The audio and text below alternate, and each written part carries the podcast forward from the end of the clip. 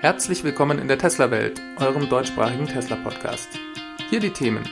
Model S und X bekommen Design-Update, Performance Model 3 erhält Free Supercharging und Tesla verkauft ab jetzt Surfbretter. Mein Name ist David und dies ist die 23. Folge.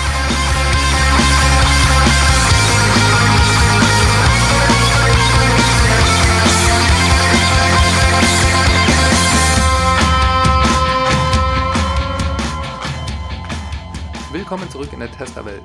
Sehr schön, dass ihr es wieder geschafft habt, einzuschalten.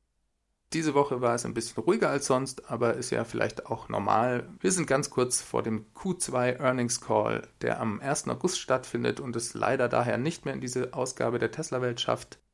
Von daher wird es dieses Mal eine etwas kürzere Ausgabe. Auf die große Earnings Call Folge könnt ihr euch dann nächste Woche freuen. Die ersten ausführlicheren Tests des Performance- und Dual-Motor Model 3s lassen ebenfalls noch ein bisschen auf sich warten. Tesla hat zwar mit den Auslieferungen an die Kunden begonnen, erste Fahrzeuge wurden auch bereits geliefert, aber es dauert eben ein bisschen, bis die ersten detaillierteren Tests veröffentlicht werden. Besonders interessant finde ich ja hier die Frage, welche reale Reichweite die Performance-Variante, aber auch insbesondere die Non-Performance Dual-Motor-Variante haben wird. Angegeben sind alle drei verfügbaren Varianten des Model 3 ja mit 310 Meilen, also knapp 500 Kilometer, wobei die hinterradgetriebene Version interessanterweise am effizientesten ist. Genaues dazu haben wir schon in Folge 21 besprochen. Allgemein kann man sagen, dass die Angabe von 310 Meilen für die hinterradgetriebene Version mit nur einem Motor in der Praxis stimmt. Das kommt ungefähr hin. Es hängt natürlich immer sehr, sehr von der Fahrweise ab. Next Move eine deutsche Autovermietung, die zwei Model 3 aus den USA importiert hat, hat kürzlich ein sehr interessantes Video mit einem Autobahntest gemacht. Das haben die auf YouTube veröffentlicht, könnt ihr euch gerne anschauen.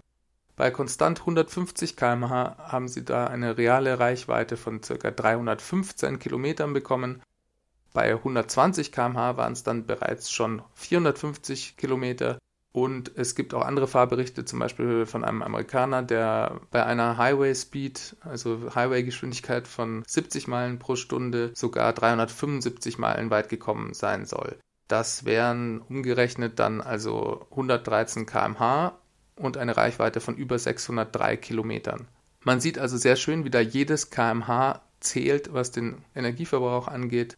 Ich bin sicher, wir werden, was die Dual-Motor- und die Performance-Version angeht, da sehr bald mehr erfahren. Tesla liegt übrigens mit den Auslieferungen für die Performance- und die Dual-Motor-Variante absolut in ihrem ursprünglichen Zeitplan.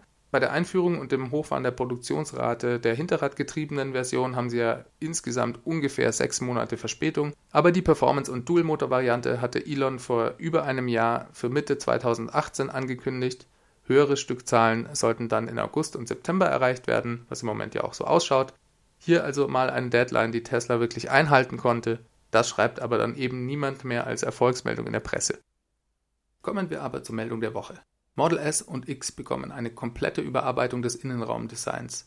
Tesla geht ja im Gegensatz zu allen anderen Autoherstellern bei der Modellpflege ihrer Fahrzeuge ganz eigene Wege, indem sie eben nicht alle ein bis zwei Jahre eine überarbeitete neue Version der Fahrzeuge auf den Markt bringen, sondern Neuerungen und Verbesserungen stetig und direkt in die Produktion einfließen lassen.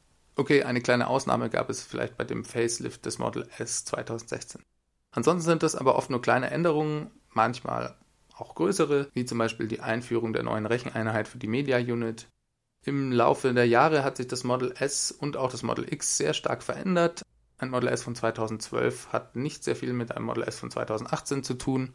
Tesla selbst spricht bei der aktuell verfügbaren Version des Model S, welche seit sechs Jahren jetzt auf dem Markt ist, von der dritten Generation. In dieser Woche wurde durch mehrere Artikel auf dem Blog electric.co bekannt, dass es in ungefähr einem Jahr also im dritten Quartal 2019, eine komplette Überarbeitung des Innendesigns für das Model S und das Model X geben soll. Ziel ist eine Harmonisierung der verschiedenen Produktlinien.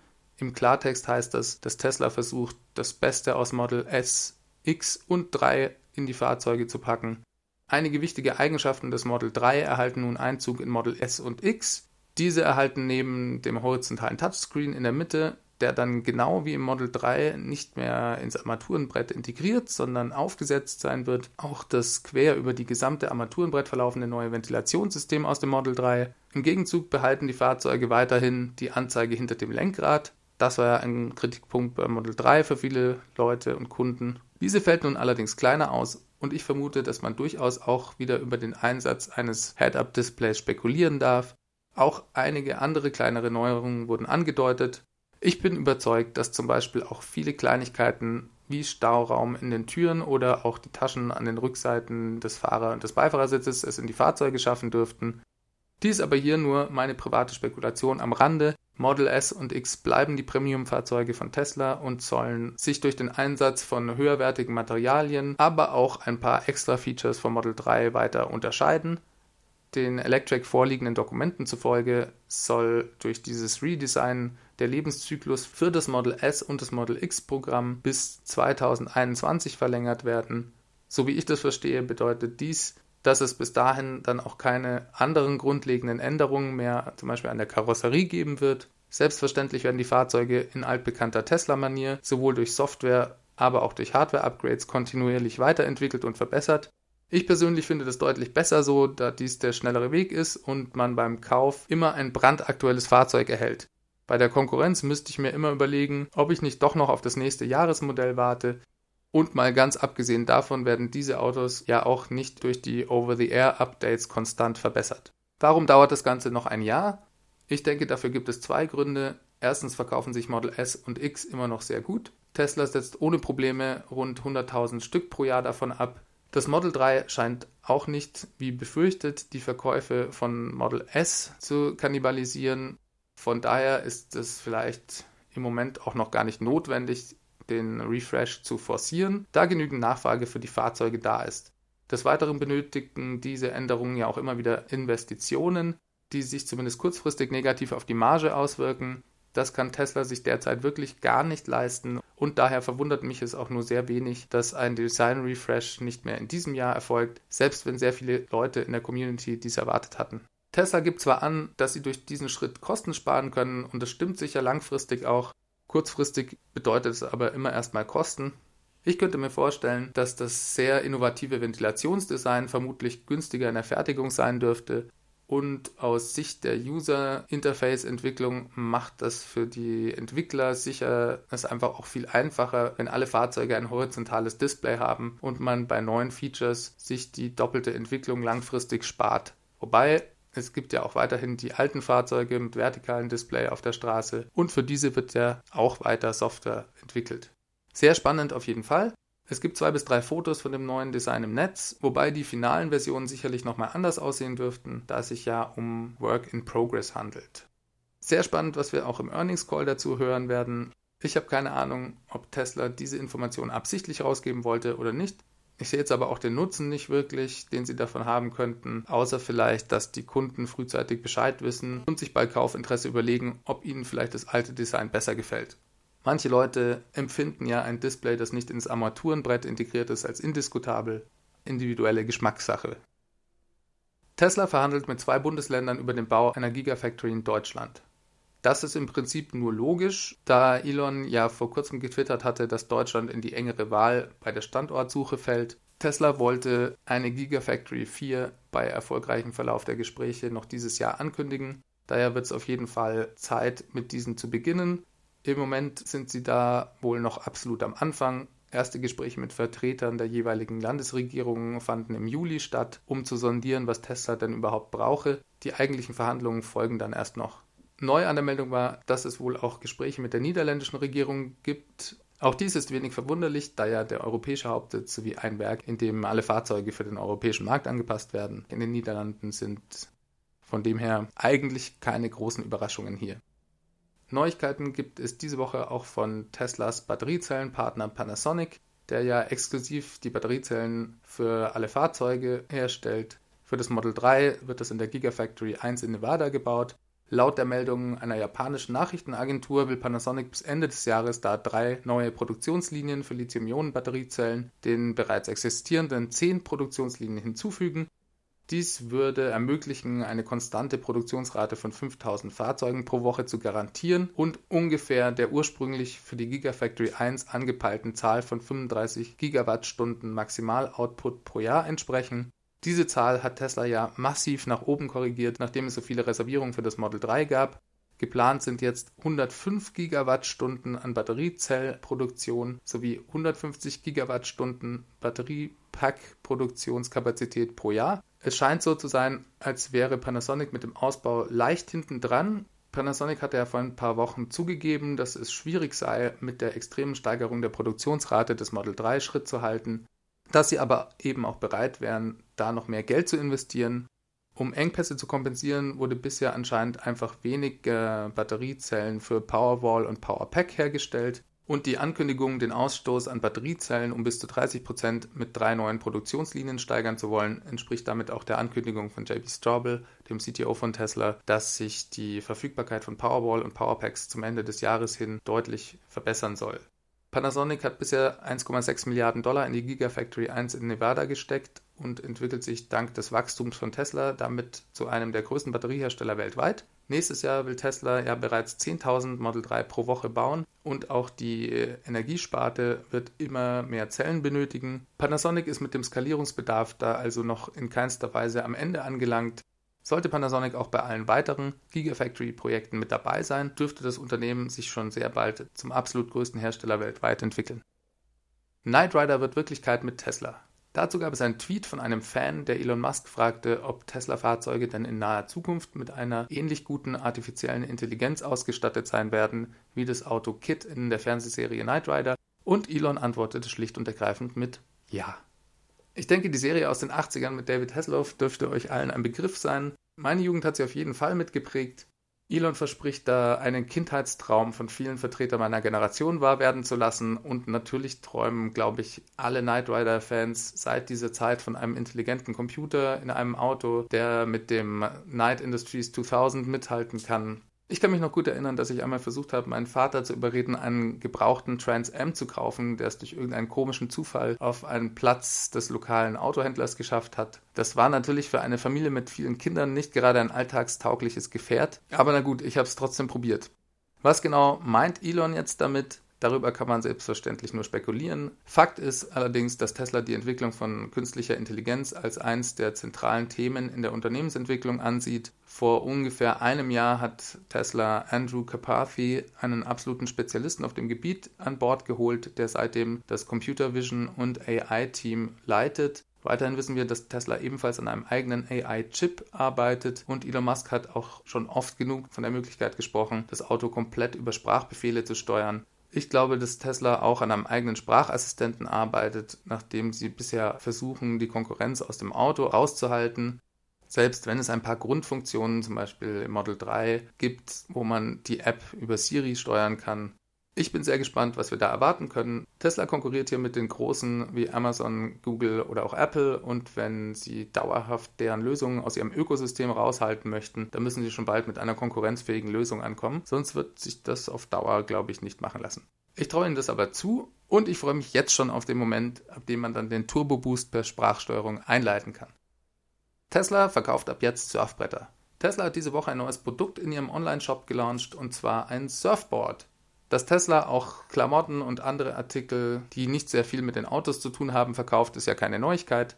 Surfbretter wurden bisher eigentlich immer bei jeder Präsentation und Neuvorstellung der Fahrzeuge ins Spiel gebracht. Insofern, dass diese ohne Probleme in alle Fahrzeuge passen. Und genau dieses bewirbt Tesla jetzt auch auf der Webseite. Das Surfboard schaut wirklich super aus. Die Vorderseite ist in mattem Schwarz gehalten und die Unterseite knallrot mit Tesla-Schriftzug.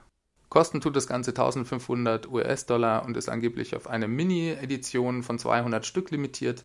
Auslieferung soll in zwei bis zehn Wochen beginnen. Ich nehme jetzt einfach mal an, dass diese 200 Stück schon nach einer halben Stunde ausverkauft waren, aber vielleicht stellt Tesla ja dann auch mehr her, wenn sie merken, dass die Nachfrage gigantisch ist. Elon Musk liefert persönlich ein Model 3 aus.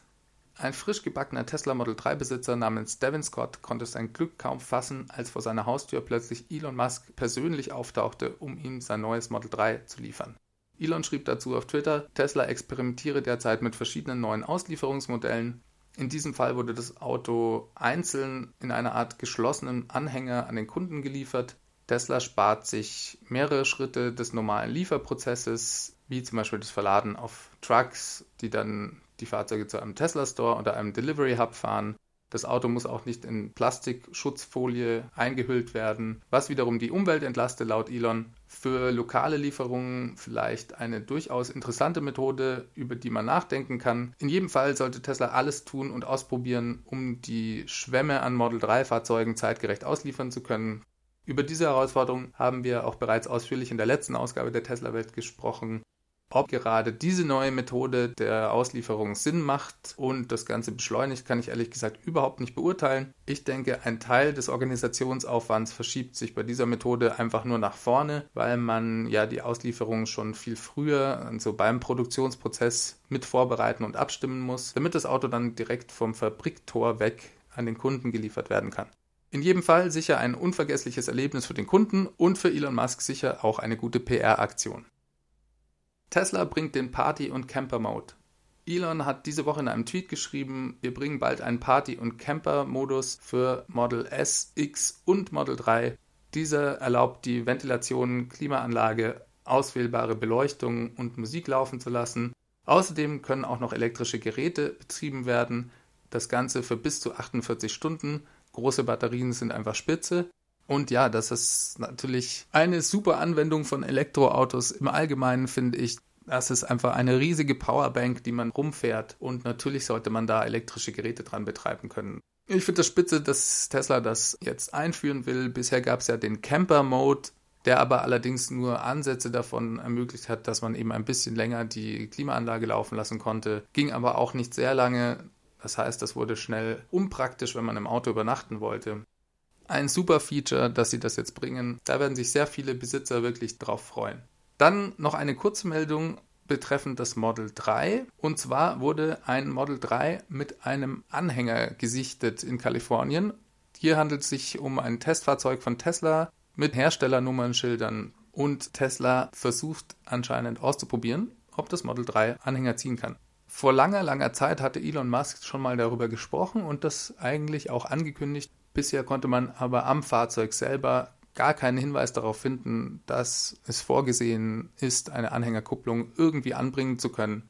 Dies ist sicherlich auch eins der Features, die viele Leute sich gewünscht haben. Hier dürfen wir also auch sehr gespannt sein, ob es da bald schon eine offizielle Ankündigung für gibt. Dann habe ich noch eine Last-Minute-Meldung über das Performance Model 3. Und zwar erhält dieses Free Supercharging for Life für das Fahrzeug. Tesla hat da das Kundenwerben-Kundenprogramm, das jetzt gerade wieder ablief, nochmal bis 16. September weiter verlängert. Preise und so weiter bleiben alle eigentlich dasselbe, aber das Performance Model 3 bekommt eben auch, wenn man von einem Kunden empfohlen wird, das freie Supercharging. Das ist natürlich clever von Tesla. Dadurch werden Leute, die noch am Zögern sind, ob sie so viel Geld für das Auto ausgeben möchten, einen Anreiz bekommen, sich doch noch den Ruck zu geben und sich für die Performance-Variante zu entscheiden. Hier liegt für Tesla klar die höchste Marge, also ein schlauer Schachzug, wie ich denke. Damit sind wir am Ende angekommen dieser Folge. Hat mir wieder riesen Spaß gemacht. Ich freue mich auch schon ganz besonders auf den Earnings Call. Das ist ja immer Weihnachten unter dem Jahr, viermal im Jahr. Und wir können gespannt sein, was wir da wieder für Neuigkeiten und Details geliefert bekommen. Schaltet also nächste Woche wieder ein. Ich bedanke mich ganz herzlich für eure Zeit. Hier nochmal der Hinweis, wie ihr mich erreichen könnt. Entweder per E-Mail feedback@teslawelt.de Ihr habt natürlich auch die Möglichkeit, mich über Twitter zu kontaktieren. @teslawelt ist der Account und weiterhin könnt ihr auch immer Sprachnachrichten entweder aufnehmen und per E-Mail schicken oder ihr ruft die 0211 9763 2363 an. Ich freue mich immer über Feedback, Anregungen oder auch Beiträge, wenn ihr gerne was loswerden wollt. Weiterhin könnt ihr mich unterstützen, indem ihr auf iTunes einen Kommentar schreibt und eine Bewertung abgibt. Das hilft an meinem Ranking freue ich mich auch jedes Mal drüber. Ich wünsche euch eine ganz gute Woche. Wir hören uns. Bis dahin. Ciao, ciao.